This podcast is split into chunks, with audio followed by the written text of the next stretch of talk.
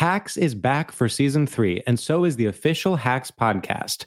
In each episode, Hacks creators Lucia Aniello, Paul W. Downs, and Jen Statsky speak with cast and crew members to unpack the Emmy winning comedy series. You'll hear Hannah Einbinder and Jean Smart speak to their on screen dynamic, along with stories from the show's writer's room, on set antics, and creating the world that Deborah and Ava inhabit. Watch Hacks streaming exclusively on Max and listen to the official Hacks podcast on Max or wherever you get your podcasts.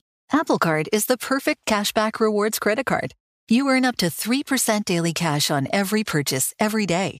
That's 3% on your favorite products at Apple, 2% on all other Apple Card with Apple Pay purchases, and 1% on anything you buy with your titanium Apple Card or virtual card number. Visit apple.co slash card calculator to see how much you can earn. Apple Card issued by Goldman Sachs Bank USA, Salt Lake City branch, subject to credit approval. Terms apply. Brett, sometimes I dream of becoming an actor. Have you ever dreamt of becoming an actor? Maureen, what is it you think I do for a living? Never mind, sounds like you need the New York Film Academy.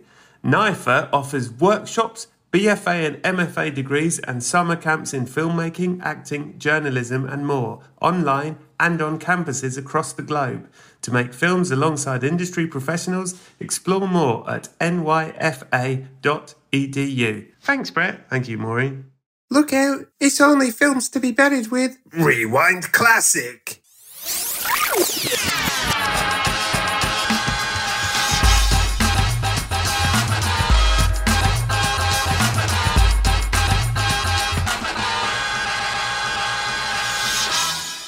Hello there, this is Brett Goldstein. We're taking a short break between seasons, so in the meantime, enjoy this absolutely banging rewind classic until we return on August 9th with a brand new season of unbelievable new guests and episodes. In the meantime, I've curated some of my all time favourite episodes, so sit back or run or walk or drive or sleep or bang or whatever you do to these, no judgments, and I very much hope you enjoy this episode of Films to be Buried with. Rewind Classic.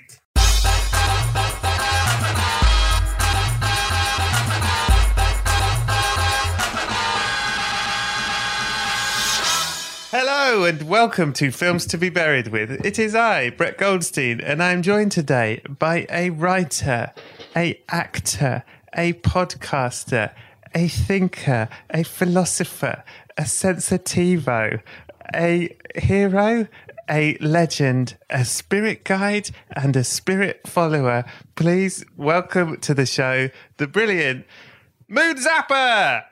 Hello. Thank you for having me. That was a lovely intro. I'm going to start crying already. Hi, Moon. How are you? I'm already weepy.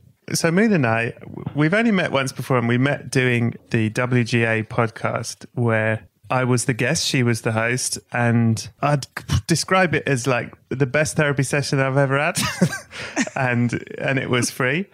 And I thought, oh, I'd like to turn the tables, aggressively turn the tables, and I'd like to get Moon on my podcast, and I'd like to hear about your life. So that's why we're here. That's that's great. Yeah, like I said, I was uh, when you asked me, I thought, oh, that sounds like fun. And then the more I thought about it, I thought this is really difficult. And I realized I don't even watch movies. I think the same way other people watch them. I've never watched them just to be like, oh, I feel like relaxing. I'm going to watch something, or oh, it's never been entertainment. How do you watch them? I think it's always been me trying to understand my family of origin and saying, does anybody have in- any information? So even as a kid, before I knew I could go to therapy, there was such a thing as therapy.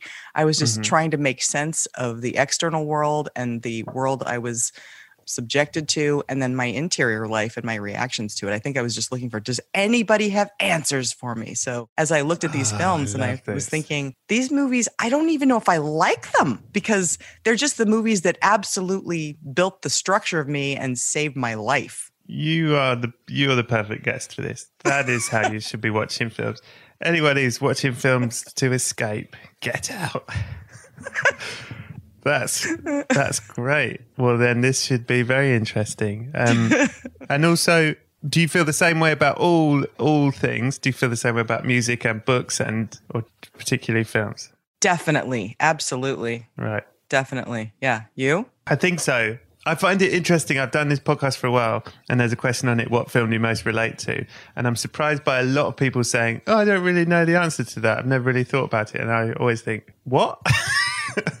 what do you mean? Don't you mean all the films? I don't really understand." Well, and that's the other thing too. Which which character in the film or the director or the writer? Mm. Like there's so many ways to be like, which thing am I? And then I'm always Yeah. fascinated by why did I pick that thing? Why am I why am I rooting for that character, not the other one? It's so fascinating. Yeah, And then if you don't feel represented, I think that's one of the reasons why I became a writer. It's like, well, I don't I don't see myself in all the ways I want to see myself. I see a piece of myself there, but I'm still not here yet. and have you written films? I, yes, I have not sold any, but I've written a few, Hey. and uh, yeah, it's it's been an interesting journey. I I'm I'm looking forward to when they when they actually all meet daylight. Let's say. That's a very nice. Well, I'm not sure you want your films to meet daylight, though.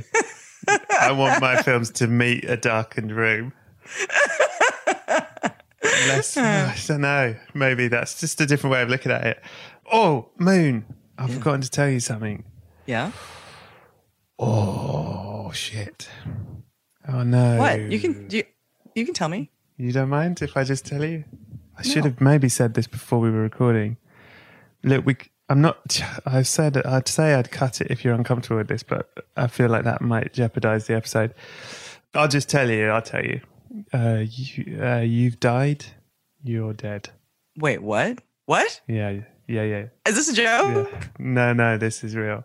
No jokes. You literally froze when I said that as well. Your screen froze. on the Zoom, so- no, I, I I was I was trying to feel what that would feel like if I feel relief or not. I think I feel relieved Do you? a bit. That's mm-hmm. Yeah.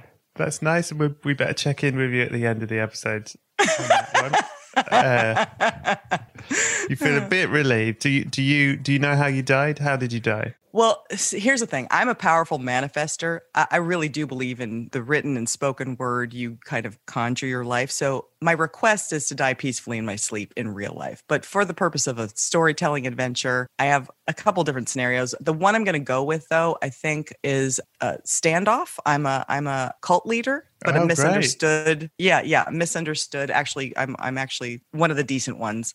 And um, there's a hostile standoff, and I'm martyred. Yeah. It's really more like a hotel. Are you shot to death by FBI? Yes, I am. Yes. FBI shoot you. You're in a hotel room with your with your followers. No, no, no. It's it's the my my my cult experience. It's a Tuscany, an estate in Tuscany, and it's uh, more like a hotel for friends, like a spa kind of a feeling. Oh, this sounds like a great cult. Oh, it's fantastic. And then they, yeah, they storm in, and they they've got it all wrong, and then I'm martyred. What's the What's the ethos of your cult? of this particular one? The one that you're you're m- martyred for. The ethos would be uh, make yourself as happy as possible for as long as possible, but doing good for the world and for yourself. Right. God, what a tragic way to go. Just when you were spreading out quite a good message. Yeah, yeah. Well, let's hope that that message lives on through your fo- your followers. Also shot to death by the FBI in Tuscany. Or did they Ooh. escape? I hope not. I That'd be so not. awkward. Yeah. D- d- how long had they uh, sieged the hotel? How long were you? How long was this standoff? I, I'm going to say it was pre- pretty quick. They it was just such a misunderstanding. They got the call a bit late. Right, right, okay. They're so reception they- called you and said, "Hey," and you said, "I know, I don't need my room cleaned." And they said, "No, no, just to let you know, FBI." I'm com- no, I was completely uh, caught off guard. oh, okay. Yeah, I was completely caught off guard. They stormed in, then they did what they did, and then they got the message. Uh, it's called off. It's she's fine. She she checks out, Wow. and then they're like, oh, do we went, go with the cover up or oh? And then they had to kill all your followers because they, they were witnesses. oh God! It's such I a lovely say. No, I, I know, not but say that. I'm not. This is just the facts are the facts, and it's, it's a, listen. It's a tragic story, but a great Netflix documentary. Do you worry about death? Oh, of course I do. Every minute. It's the thing that drives every single thing I do. From making a cup of tea. Is this the last is this the last and best cup of tea I can have? Is this the the best way I can do? I'm always trying to be like, is this the best possible way I can do this thing in case this is the last time I do this thing? That's pretty great. It's exhausting. Is it, or is that? Yeah, that's tiring. nice way to approach a cup of tea, though. it makes me well- a snob, a tea snob. It makes me a snob across the board, actually. Because you're like, this isn't good enough if because because everything is your last. This isn't good enough Yeah. for my last tea. This isn't good enough for Yeah. my last meal. That's a terrible Hmm. mantra, but I guess that's what's happening. Wow. That how long have you been that way Oh, inclined? since birth, since birth, pretty much. I would say. no time where you weren't worried about imminent death. I don't think so. I mean, I don't think so. I've started Jungian therapy recently, and when you go back to the pre-verbal, like what was I feeling and thinking and trying to articulate, I don't think I ever have had a feeling of like a calm nervous system ever. So I think I always had some sense of like, whoa, what's happening here? You think you're just born that way, born in a panic. I do think that that's what happened. I think part of it is honestly because when my when I was in utero, my mom's dad died, and I think I was flooded with the grief hormone. And then my father was touring, so here's this 22 year old girl suddenly having to take care of a baby, and she's a baby herself in a basement apartment on Jane Street in New York City. And I think that uh, that wasn't a great uh, opening scene. Wow. Yeah. Fuck. I mean, So I have a totally different nervous system than my siblings because it's a different thing was happening. they weren't born through abject grief. no, That's they weren't. fascinating. Yeah. So they're all pretty chill. They're well, um, I wouldn't say chill, but uh, they're What- not as sad as I am. Let's say that. Okay. I li- literally, I can be touched by absolutely everything. Hmm. What do you think happens when you die? Well, I do believe that there's, I believe in the Akashic records. And I don't know why I believe in this, but I do believe that it's like there's a forever library that you can tap into at any time. That's already your death self that can access this thing and know all things at all times. Um, and so I, I like to imagine that when you go, you just shed the thing that's holding you back from knowing it all the time. The Forever Library. I've never heard that before. Have you made that up or that's part of something? That's that's what I call it, the forever library. I love that. so that's all your past lives, or that's all of universe, all everything of all time ever exists when you die. Yeah, and I think I mean I think we can all access it. It's I, to me it's the thing that makes us like when you think about somebody and then they they call you or you know you, you you have a little foreshadowing of something. It's because you you've tapped in. But sometimes people can you know block the channel either on the receiving side or on the sending side, and because it's private, it's private information. You you got to ask permission to go in there. Oh, you're blowing my mind already. so is is that where like create? You know, I, when we did the podcast before, I talked about the magic, like when you're writing and you get sort of lost and you just are writing. Is that is that because you're tapped into the Forever Library? I think so. Yeah. But but what's this thing? So you sometimes have to shut down your portal to the Forever Library in case people can get in that you don't want. Well, say, say let's let's go. Here's a great example. Um, an ex boyfriend. Maybe mm-hmm. you instead of cruising their Facebook page, you might be like, "Oh, I wonder what he's up to," in that feeling state inside yourself. But you might be like, "It's not my business. That's we've made a contract to not know one another anymore, so I don't mm-hmm. need to access the file." And he might be blocking it. Yeah. And I might want him to block it, or I might want to block it and have him not be able to know anything about me. It's some, you know, sometimes Yeah. it's the reason why people move to other cities so they can't be found. It's the same thing, except it's in the Forever Library. You know, it's a good example of it is um, in Willy Wonka when all the little particles are flying over Mike Teavee's head. That's the Forever Library. I, I mean, That's just a visual. I love this. Right. I mean, already I'm stunned into silence. well, I've got I've got news for you, Moon Zappa. Yeah. Um, there is a heaven in this Forever Library. There's a heaven section where you can just hang out. The the only sort of difference with this place for you is that you don't feel abject panic at all times of the day. You feel quite Oh, I love Yeah. this place. It's nice, right? You actually feel at peace here, and um, everything you like is there, like um, p- pillows. I can see in the background. There's pillows in the background. There's lots of pillows there. You will love it.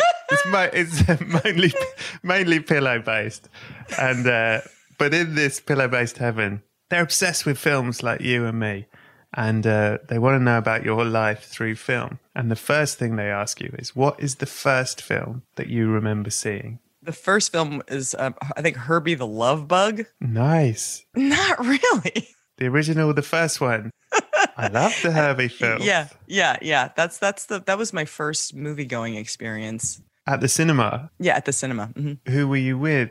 I think my mother must have taken me and Dweezil. to see it. And I, I what I remember was like laughing in another space. Like my laughter startled me that I was Oh, like, wow. oh, uh, that it was in another setting spatially. It went a little farther. It traveled different than it did at home, say. And it was with other people, a shared laugh experience. So I was maybe that's how opera singers feel when they encounter a space where their voice rises to a rafter or something. But I was like, oh, a sound came out, a big sound came out of me. Wow. Where was this? Do you, where whereabouts was this happening? I'm assuming it must have been in, in Hollywood somewhere. And how old were you, may I ask? Probably five. I don't know what year that thing came out, but it was little. So you were with a sibling. Yeah, probably. hmm Uh, were you the youngest? I'm the oldest? You are quite extraordinary to have the awareness of, oh, this sound is a, is in a different space. I'm moving in a different time and space at five. I mean, you were you were tapped in early. I've I've been lonely a while, Brett. It's it's I I don't relate to uh, just anyone. It's it's I have to wait to be interviewed on a podcast with somebody going, "Oh yeah, I know that feeling." Fascinating. What? uh, also, the love bug is. Um, I'm sad you don't think it's good. I mean, No, I remember thinking it was extremely silly. a, a, a lovely car that's like a dog. Oh, you, Yeah, even then, you thought this is stupid. this is childish. You thought at five. Uh, Believe me, when we get to the stuff I think is funny, you'll be like, "Oh." Grow up, Herbie. Um, all right. What's the film that scared you the most? Imagine this is a long list. Is it? Tommy. Oh, that is a fucking scary film. That's a terrifying movie. That one really scared me. And um, what's the one um, with "Please, sir, may I have some more"? What's that one? Oliver. Oliver. That I, yeah. Terrifying to me. Yeah. Is it Oliver Reed? Is he the is he the villain? Yeah, he's in that? Bill He- he's still the scariest person, the scariest actor. Like that that role is still it haunts me. Whatever he tapped into. Shall I tell you? Uh, you know, um, you've seen Ted Lasso, right? Yes. You've seen some of it. The part Yeah, I I play in love it. Ted Lasso, I based on uh, Oliver Reed in Oliver. Ooh, oh, what? Are you joking right now? No, I'm not. I'm playing Bill Sikes. If Bill Sikes didn't beat Are Nancy you to death. right now? No, I'm not. I'm serious. If Bill Sikes didn't beat Nancy to death and had a heart, that's Roy Kent. Wow. Wow. That is so fascinating. I did watch the film again recently. It's fucking dark. And It's it's dark. it's really dark. It ends with he gets hung. He beats Nancy to death. Then he's sort of hung in the street while people there's a mob underneath him. And then Oliver sort of there's kind of a happy ending for Oliver, but not really. Like he's left a lot of destruction behind him. It's a very dark upbringing for the poor boy. and Yeah, Artful that and- Dodger's just he's not going to change.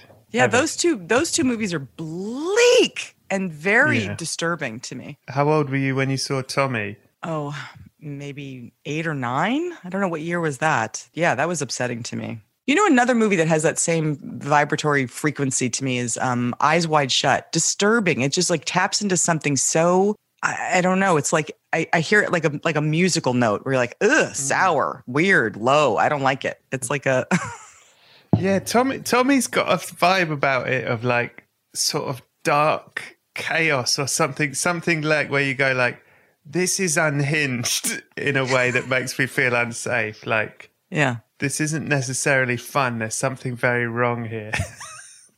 Yeah. yeah, I get that. Yeah. I get yeah. that. Do you like the- being scared, or is that something you try to avoid given your?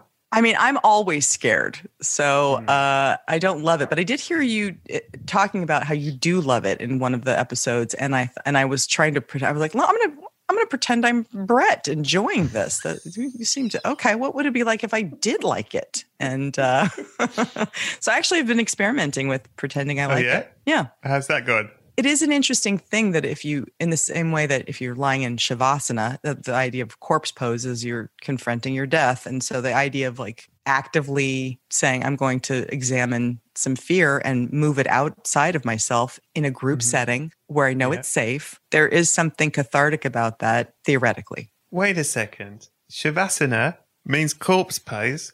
Yeah. You fucking that is you're three for three blowing my mind. what?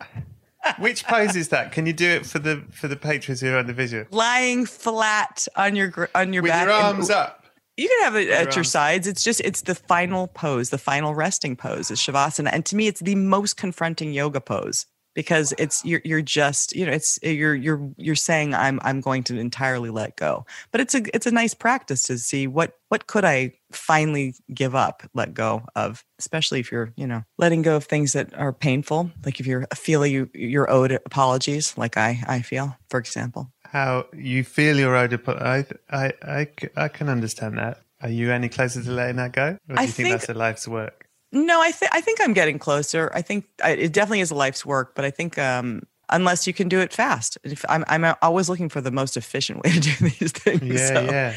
yeah. I mean, I think it would be nice if a loving person maybe said the words that no one else is going to say, and it's it's nice when you can say it yourself, but it's even nicer when someone else can say it to you with a hand on your belly and maybe petting your hair a little bit. Maybe you're in their lap. You know, that would be nice. So Have you read Eve Ensler's The Apology?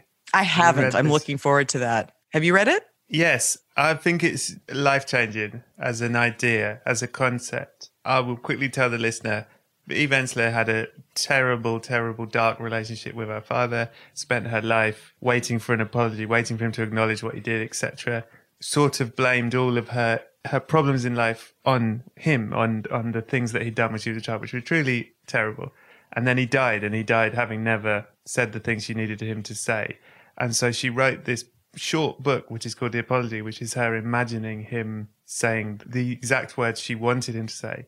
And by doing it, it was a sort of act of an act of letting go, an act of these are the things I needed to hear. He- maybe was never capable of it, but it's on me to accept that. And it's also a very good uh, apology. It's a real good sort of this is how you Template? apologize. Yeah, yeah, yeah. It's so fascinating, and I do, and I've thought about that a lot. I, I know I've definitely experienced a lot of this where you're so upset with someone and you want that person to make it right and all of this, and at some point you have to sort of go, they don't think like I do. They're they're never. This is never gonna. These magical words, I'm I'm. They're not coming because they they're not me. And possibly they're not even remotely thinking about this. And I'm the one using all this energy and suffering, waiting for this magical. Anyway, here we are. Mm, Yeah. Ugh, the word capacity. I just kind of want to punch it in the taint. Mean, this is exactly what I thought this podcast would be like. and I love it. I'm loving it. I hope you're comfortable. I am. I mean, you're never comfortable, but I hope you're happy. right. What's the film that made you cry the most? Jim Sheridan's In America is one of them. Oh, that one kills me. I'm tearing up just thinking about it. That It's one just kills me. Yeah. Is there a particular reason that one? That was, I think, in 2002. So my father died in 93. And I think I just didn't see it coming. The, I'm tearing up just thinking about it. When, you know, the final, the final um, scene on the, on the, um, you know, they're on the, the fire escape and they, and um, they're looking at the sky. Ooh. it just, it just, I don't even want to give it away for the, for the listeners if they haven't, if they haven't seen the film, but they say a certain simple phrase that we we say all the time when we're departing and it just it just undid me It just undid me because it's it was my father's name and it just i felt like i got uh, you know extra amplification to to send someone away that i really cared about. That film mm. and gravity killed me. Oh, really? gravity killed me. Killed me. Like like had to stay in the theater afterwards howling like embarrassingly howling. Wow. yeah that one just another one Because it totally um, captured how I've always felt like i always felt like the the things come away from the ship and i'm i'm free falling in space endlessly It's, I mean, the, the problem with um, doing these over Zoom, it's very difficult to give you a hug if if you're crying. I know. I'm, so, I'm, uh, I'm sorry. I'm sorry thanks thanks brett Well, that's a great answer, and both of them. uh, I very much relate to the gravity thing. That's her spinning in space forever gave me uh, full anxiety, like full like that's the worst thing that could happen. yeah. What's the film that most people don't like? It's critically not acclaimed, but you love it with all your heart. You don't give a shit what anyone says. this is a sleeper film that i think needs a second look um downsizing Yes.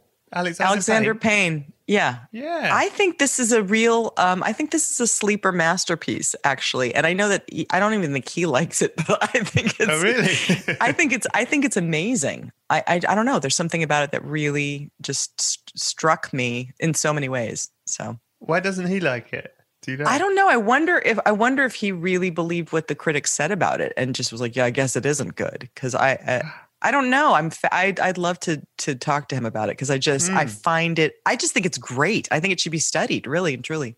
Yeah, I think it's purely that it was so different from his other type of films that people were just scared of it or something. I don't know. It was so different. Yeah, it definitely. Yeah, and the structure's weird, and the story's weird, and there's a character in it that you're just like, why is she in this thing? And then you're like, she's the greatest actress a lot. Like you, it's I don't know. There's so many pieces of it that are so weird. Yeah, great shout. Very underrated. Um, what's the What's the film that you used to love? You loved it hard, and then you've watched it recently, and you've gone, "Oh no, I don't feel like that anymore." Wuthering Heights. That piece of shit.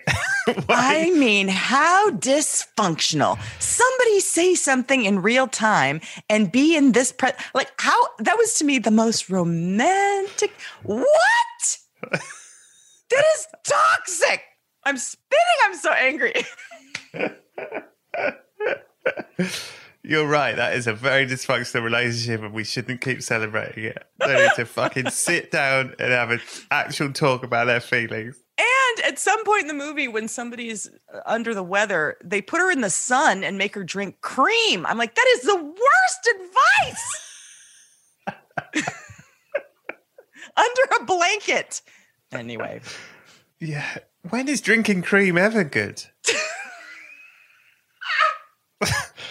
what? What century was that? The cure. I don't know. What? I'm glad you brought this up. I think the Brontes have got a lot to answer for. Um, it's time we had a we we revised our views on them. People love that shit. They love a moody geezer. He's a fucking. They do. Like that's why I think uh, Fifty Shades of Grey is so popular because regardless of what you may think of it quality wise, etc., it's about a geezer who's shut down a bit moody. so it's all all all all, people are drawn to that dynamic. Oh, he's so difficult, and maybe I can make it work if I just let him tie me up and smash me about a bit. Been there since the dawn of time in the in the literatures. Yeah. mm. I'm glad you called that what's, out. What's what's the antidote to that? I mean, I guess the the problem is stories about like emotionally well-rounded people just meeting up and getting on aren't perhaps narrative-wise that interesting. That's the problem with enlightenment, isn't it? It's boring.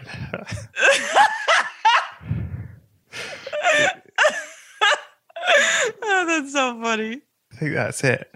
Um, what's the film that means the most to you? Not necessarily the film itself is any good, but because the experience you had around seeing it that will always make it special to you. I mean, there's a couple films. Like I, I really have a soft spot in my heart for the film Little Darlings. That film also is just, I don't know, it's just I feel like What's Little Darlings? Little Darlings is Kristy McNichol and Tatum O'Neal and Matt Dillon, and it's about two girls that go off to summer camp and and they come from opposite sides of the tracks, and they uh, this camp unites them, and they get into these um, kind of a quarrel. They they decide to lose their virginity, and both of them lie, but one actually does lose her virginity and one doesn't, and they both lie about it. One of the things that really struck me was that was the first time I thought, oh wait, we as the audience know something that that Oh, right. they don't know. So that was like the first time I think I had that awareness of like POV and how that can shift Yeah. and how you give the gift of the POV to the to the audience that that now we're in on something that we hold, we're would- holding all of the information. Yeah, it makes you have to like you have to decide if you're the if you're going to keep their secrets or not. There's something it was very just uh, there was something Yeah. psychologically satisfying about it, but also just a really sweet tender film about you know fir- first intimacies and what that looks like and i don't know just i that really touched me that film You were probably six when you had that re- realization. and the other one was is uh, gangs of new york because that one was um, Why? my I, I had a novel come out on september 11th and i was in new york and I was two hours into the press, and then the towers came down, and all that hard work that I had done, it was like um, Pompeii. I was like, what was all that for? What was? Why did I? Oh you know, because I had that. I really had that moment of thinking, my life's about to start. I finally have done the thing.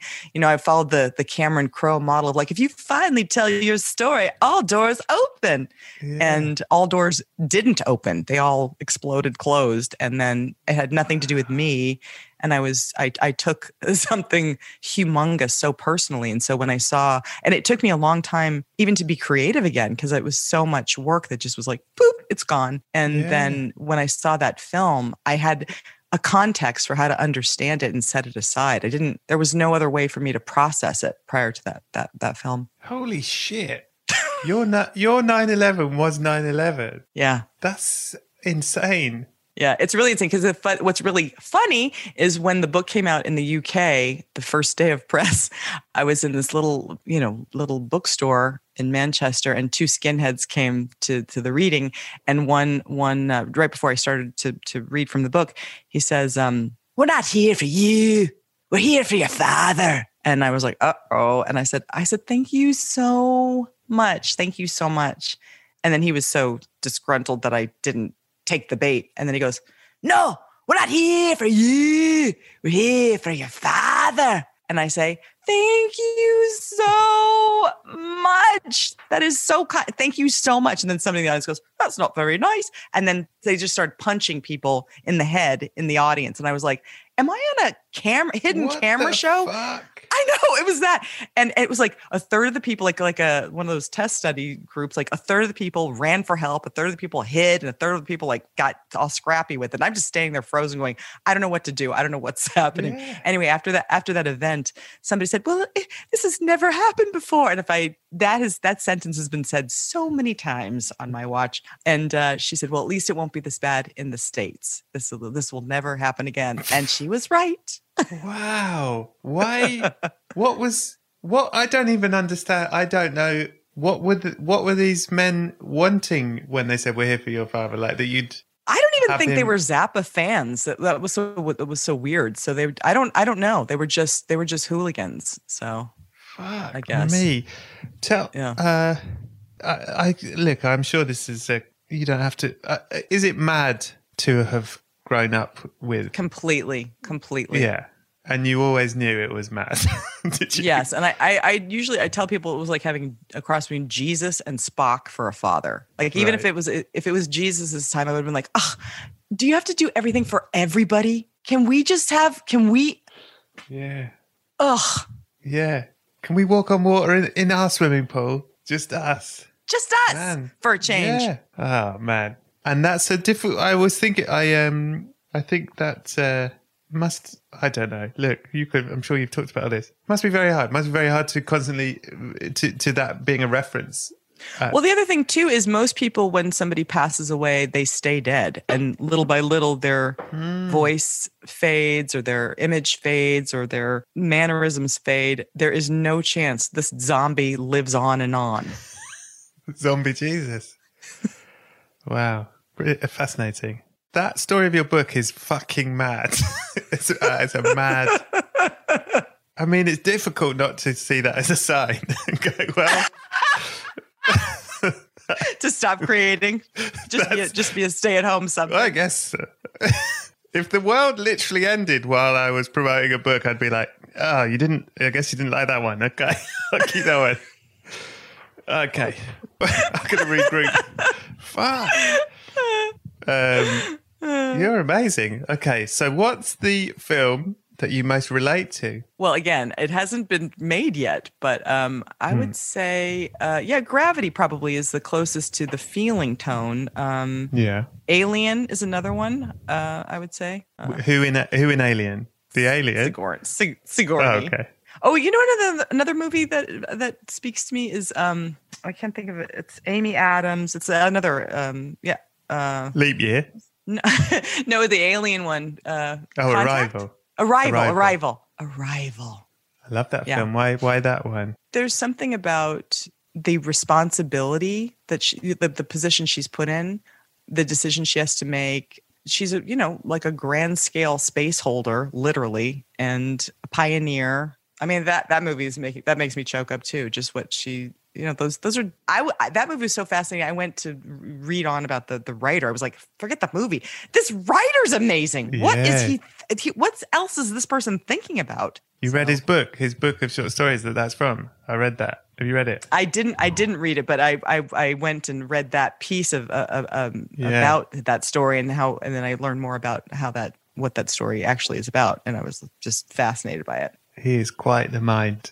Hacks is back for season three, and so is the official Hacks podcast. In each episode, Hacks creators Lucia Aniello, Paul W. Downs, and Jen Statsky speak with cast and crew members to unpack the Emmy winning comedy series. You'll hear Hannah Einbinder and Jean Smart speak to their on screen dynamic, along with Hacks writer and actor Pat Regan, on how their improv experience helped them when shooting scenes and what it was like writing scripts for specific actors. You'll also hear from crew members like the costume designers on what it was like creating the world that Deborah and Ava inhabit. Hear stories from the show's writer's room, on set antics, and more. Watch Hacks streaming exclusively on Max and listen to the official Hacks podcast on Max or wherever you get your podcasts. Apple Card is the perfect cashback rewards credit card. You earn up to 3% daily cash on every purchase every day. That's 3% on your favorite products at Apple, 2% on all other Apple Card with Apple Pay purchases, and 1% on anything you buy with your titanium Apple Card or virtual card number. Visit apple.co slash card calculator to see how much you can earn.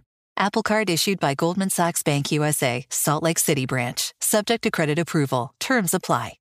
Maureen, what's this I hear about you going to film school? I am. I want to gain valuable skills while making films and developing my creativity, so I'm attending the New York Film Academy. I'm thinking about becoming one of them people that writes the numbers on the title board. NYFA is a very respected film school. I hear they offer a variety of options to meet your educational goals, whether you want a BFA or MFA degree or want to learn at a quicker pace with a short term program. That's right, they've got workshops and summer camps in filmmaking, acting, cinematography, screenwriting, producing, game design, musical theatre, and more. Are you attending in New York? Might do. They have multiple campuses in some amazing locations like New York, LA, Miami, Italy, Australia, and online. And you can learn more about the New York Film Academy at nyfa.edu. That's nyfa.edu. Thanks, Maureen. Moon Zappa, what is the sexiest film ever made? Well, I, ca- I okay. Well, there's a scene in um, "The Postman Always Rings Twice." Come on, dirty. That is Hasn't come up. Hasn't come up. What? Hasn't come up on this. Yeah, good shout. Good shout. Yeah, that that is very. That's just that's just ridiculous. She's Yeah. amazing. She, I think she might be the. She just she exudes sex Mm. appeal. All that jazz. Good lord. Her, her in Cape Fear. I mean, she's amazing. That's Mm-hmm. a really good shout, and I'm surprised it hasn't come up. And that is on that list of films where people were like, "Oh, did they do it for real?" Because it sure looks like it. and they were going out at the time, weren't they? So it's legit. Good shout. Um, Moon Zappa. There's a subcategory to this question: troubling boners, worrying wide-ons. What's the film you found arousing that you weren't sure you should? Mm, Ten maybe Why? Why not Ted? because I think I don't know. It, there's it's it's kind of misogynistic. Oh yeah, yeah. so I think whenever whenever I identify with the misogynist in something, I'm like, that's weird. Right. You know, when I when I'm objectifying somebody, it's that's a weird feeling to to be looking through that that lens. That's very interesting. Yes, but it, well, perhaps it shows the power of all this culture because it is designed to be arousing and exciting. And I guess even with intellectual lenses on it, it's hard not to be uh, moved by it. Yeah, I would say the same thing with um, Flashdance, that scene with the water and the the shadow. I don't think that that's necessarily supposed to be for girls to be aroused by. You, you know what I mean? But I was like, Yeah. oh, that's interesting. That's why am I having a, a lady feeling about this as a heterosexual lady? That's a I, Yeah, yeah. another weird scene that that is creepily uh, uh, erotic. Um, is um, oh god, it's a rape scene in Brooklyn, something Brooklyn. What's her name? Jennifer Jason Lee's in the back of a car getting gang raped. Oh, last exit to Brooklyn. Yeah, last exit to Brooklyn. That scene, Right. I'm just like that. I got to see a therapist after this. I don't know what, why did that do, huh? That shouldn't do the thing. No. That, I mean, fair play. That's a perfect answer. you can't, that is nothing more troubling than that answer. That is a troubling boner. Some people really struggle with that question. You've passed with flying colours. doesn't doesn't surprise me. What is what is objectively objectively the greatest film of all time? Lawrence of Arabia. Yes. Yep. Okay, moving on. What is the film that you could or have watched the most over and over again? Heaven Can Wait. Really? hmm I love, The original one, the Warren Beatty one? yes. That when that, I love that film so much. That is a lovely film. Yeah, Charles Grodin is so funny. Dyan Cannon's so funny, and then just that story is so touching to me. Is it is it Julie Christie? Mhm. Ah, mamma mia. That's I love it. What so it's and that's the film that got remade a million times and it was originally called A Guy Called Joe, is that right? I think so. And then always is sort of that as well. Mhm. Basically he dies and then comes back for a bit. Yeah, and in this in this iteration of it, uh, he's he comes back in the body of an old man and somebody he shouldn't get along with. Uh, they they they have a connection, and then when he finally wins her over, because she doesn't want to be won over by this person, then he they they find his, his the alternate body he's supposed to be in because there's a you know a fuck up in heaven. And then they all remember him but then he doesn't remember them. So there's this piece of like that they have to start over again and maybe it'll work out maybe it won't. But hmm. do you remember that how that how she they recognize something in each other's eyes and then he doesn't rec- he can't. He's lost the ability. He's he's he's a fresh being but she still has to now be the the holder of this idea I like that idea a lot. You know what? I think one of the most romantic films ever made is Fifty First Dates, the Adam Sandler film. yeah yeah yeah yeah the the idea that you have to start every single day again with a blank slate and make someone fall in love with you Mhm. all over again every day. I think that's the key. isn't that like the enlightenment you were objecting to just a few sentences ago? When you put it like 51st dates, that's not boring, is it? No. Wow. I guess enlightenment's okay.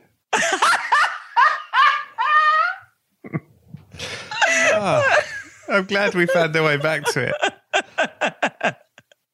That was that was the devil distracting me, taking me off the path.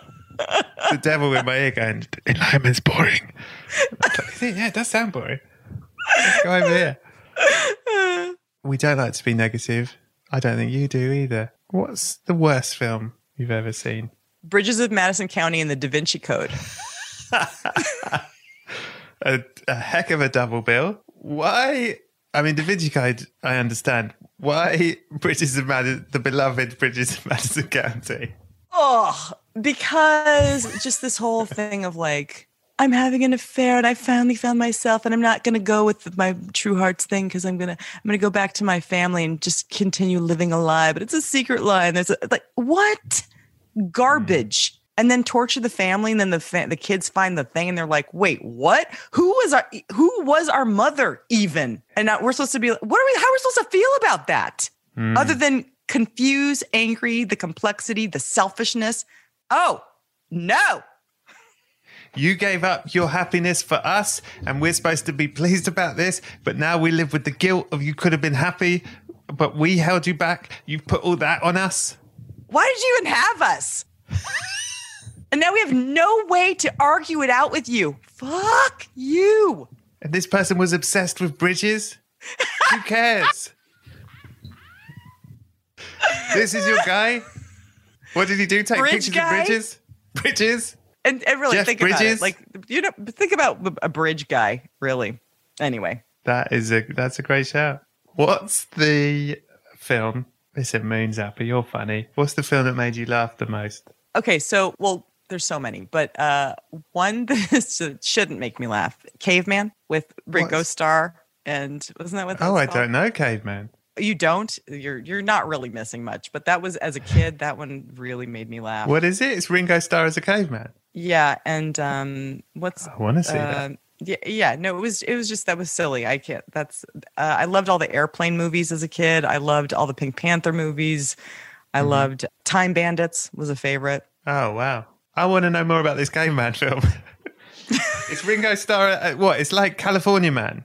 It's like Encino Man, but with Ri- Ringo Starr. It's it's just it's just the most dumb. It's just dumb. Th- There's you know I I know the song da da da da da da da da da. I, you know I don't want to have to pay money for the to the composer, but anyway, there's just You're not going to have to. I think we all want to hear the song because I just you know there's like a there's a blind caveman. He keeps putting his hand in fire. It's hilarious. You know that kind of stuff. Hacks is back for season three, and so is the official Hacks podcast. In each episode, Hacks creators Lucia Aniello, Paul W. Downs, and Jen Statsky speak with cast and crew members to unpack the Emmy winning comedy series. You'll hear Hannah Einbinder and Jean Smart speak to their on screen dynamic, along with Hacks writer and actor Pat Regan, on how their improv experience helped them when shooting scenes and what it was like writing scripts for specific actors. You'll also hear from crew members like the costume designers on what it was like creating the world that Deborah and Ava inhabit. Hear stories from the show's writer's room, on set antics, and more. Watch Hacks streaming exclusively on Max and listen to the official Hacks podcast on Max or wherever you get your podcasts. Maureen, what's this I hear about you going to film school? I am. I want to gain valuable skills while making films and developing my creativity, so I'm attending the New York Film Academy. I'm thinking about becoming one of them people that writes the numbers on the title board. NYFA is a very respected film school. I hear they offer a variety of options to meet your educational goals, whether you want a BFA or MFA degree or want to learn at a quicker pace with a short term program. That's right, they've got workshops and summer camps in filmmaking, acting, cinematography, screenwriting, producing, game design, musical theatre, and more. Are you attending in New York? Might do. They have multiple campuses in some amazing locations like New York, LA, Miami, Italy, Australia, and online. And you can learn more about the New York Film Academy at nyfa.edu. That's nyfa.edu. Thanks, Maureen. Hey, girlfriends, it's me, Carol Fisher. I'm so excited to tell you about the brand new series of The Girlfriends. In season one, we told you about the murder of Gail Katz at the hands of my ex boyfriend, Bob. At one point, a woman's torso washed up on Staten Island and was misidentified as Gail. She spent nine years in Gail's grave, and then she just disappeared. It's almost like it's become this moral obligation to find her. And that's what we're going to do find this missing girlfriend and tell her story. With the help of some of your favorite girlfriends from season one, like my producer Anna. Oh my God. My friend Dr. Mindy Shapiro. Hi, it's Dr. Shapiro, and I'd like to speak with the deputy medical examiner. And of course, Gail's sister Elaine Katz. Having no closure, it kills you. Join us as we try to solve a 35 year old cold case. It's not going to be easy, but it's going to be one hell of a ride. what? I can't believe this. Listen to season two of The Girlfriends, Our Lost Sister on the iHeartRadio app, Apple Podcasts, or wherever you get your podcasts. Moon Zappa, you've been a wonderful guest. You've been everything I hoped you'd be. This has been wonderful. Thank you for sharing everything. However, when you became a cult leader, which isn't, I think, much of a stretch, and um, you moved your you and your followers to a hotel in Tuscany. It was a lovely cult, preaching sort of tolerance and love and being good to other people and good to yourself. I think the fact that you kept aggressively calling it a cult raised some alarms when it was arguably a holiday with some friends. but you kept you kept saying it's a cult. It's like a cult in it. And someone at the hotel overheard. They were like, I think there's a cult in our hotel, and they called the FBI as as as hotels do. The FBI showed up. You were in the middle of a, a meditation. You know, you were doing yoga and you were doing corpse pose, which again, I'm not making any judgment, but I feel like that was misleading. And um, the FBI bang on the door. You thought it was housekeeping. Next thing you know, they come in with guns, kill you, shoot you dead. And then they say, Oh shit, I don't think she was as bad as we thought. And the followers say, We saw what you did. And they go, You saw it, did you? And then they shoot all of the followers. it's a it's a it is a mess. Now I happen to be passing.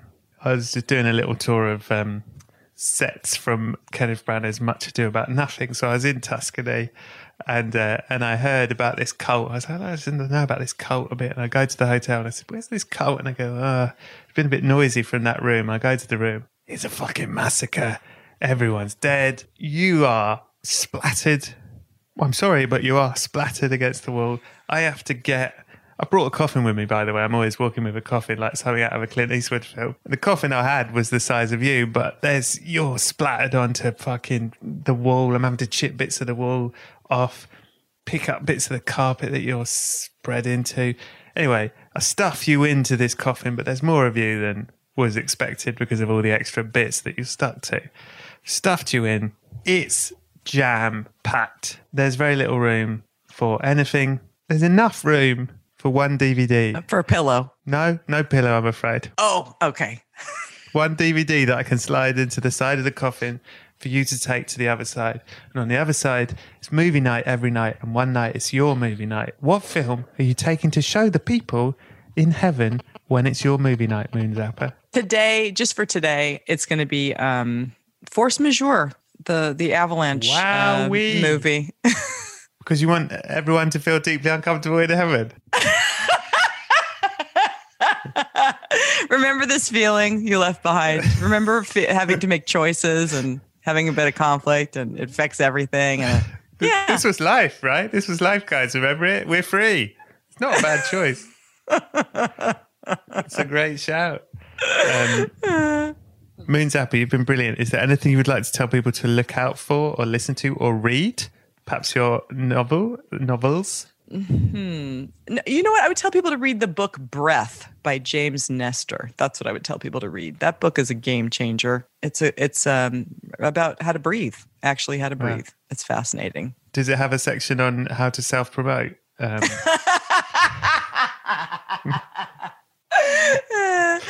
I'm a cult leader till the end. I want I want you to be uplifted and empowered and live your uh, um, f- exceed your your expectations for yourself. So to go beyond. I love to that. Go beyond. well, I'm I'm happy to be part of your cult. Thank you very much for doing this, Moon Zappa.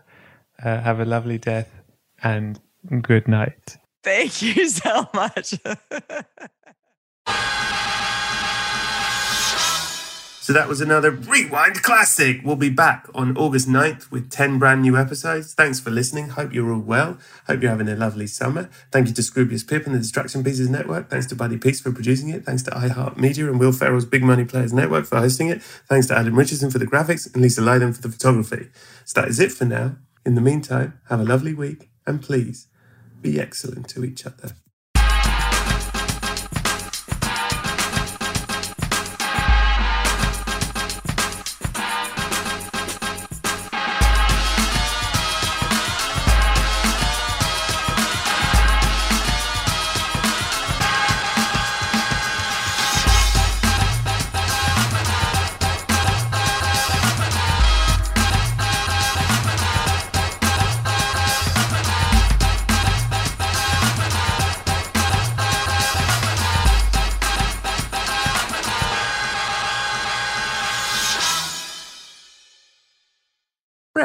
Sometimes I dream of becoming an actor. Have you ever dreamt of becoming an actor? Maureen, what is it you think I do for a living? Never mind. Sounds like you need the New York Film Academy. NYFA offers workshops, BFA and MFA degrees, and summer camps in filmmaking, acting, journalism, and more, online and on campuses across the globe. To make films alongside industry professionals, explore more at nyfa.edu. Thanks, Brett. Thank you, Maureen. Hey, girlfriends, it's me, Carol Fisher, back with another season of the global number one podcast, The Girlfriends. Last time, we investigated the murder of Gail Katz. This time, we're uncovering the identity of the woman who was buried in Gail's grave for a decade before she disappeared. Join me and the rest of the club as we tell her story. Listen to season two of The Girlfriends, Our Lost Sister on the iHeartRadio app, Apple Podcasts, or wherever you get your podcasts. Hi, this is Kurtwood Smith. You remember me from such TV comedies as That 70s Show and That 90s Show on Netflix. I'll never forget the words that my grandfather said just before he kicked the bucket. He said, Watch how far I can kick this bucket. People ask me where I get my dad jokes from. I tell them to listen to the Daily Dad Jokes podcast. Listen to Daily Dad Jokes every day on the iHeartRadio app, Apple Podcasts, or wherever you get your podcasts.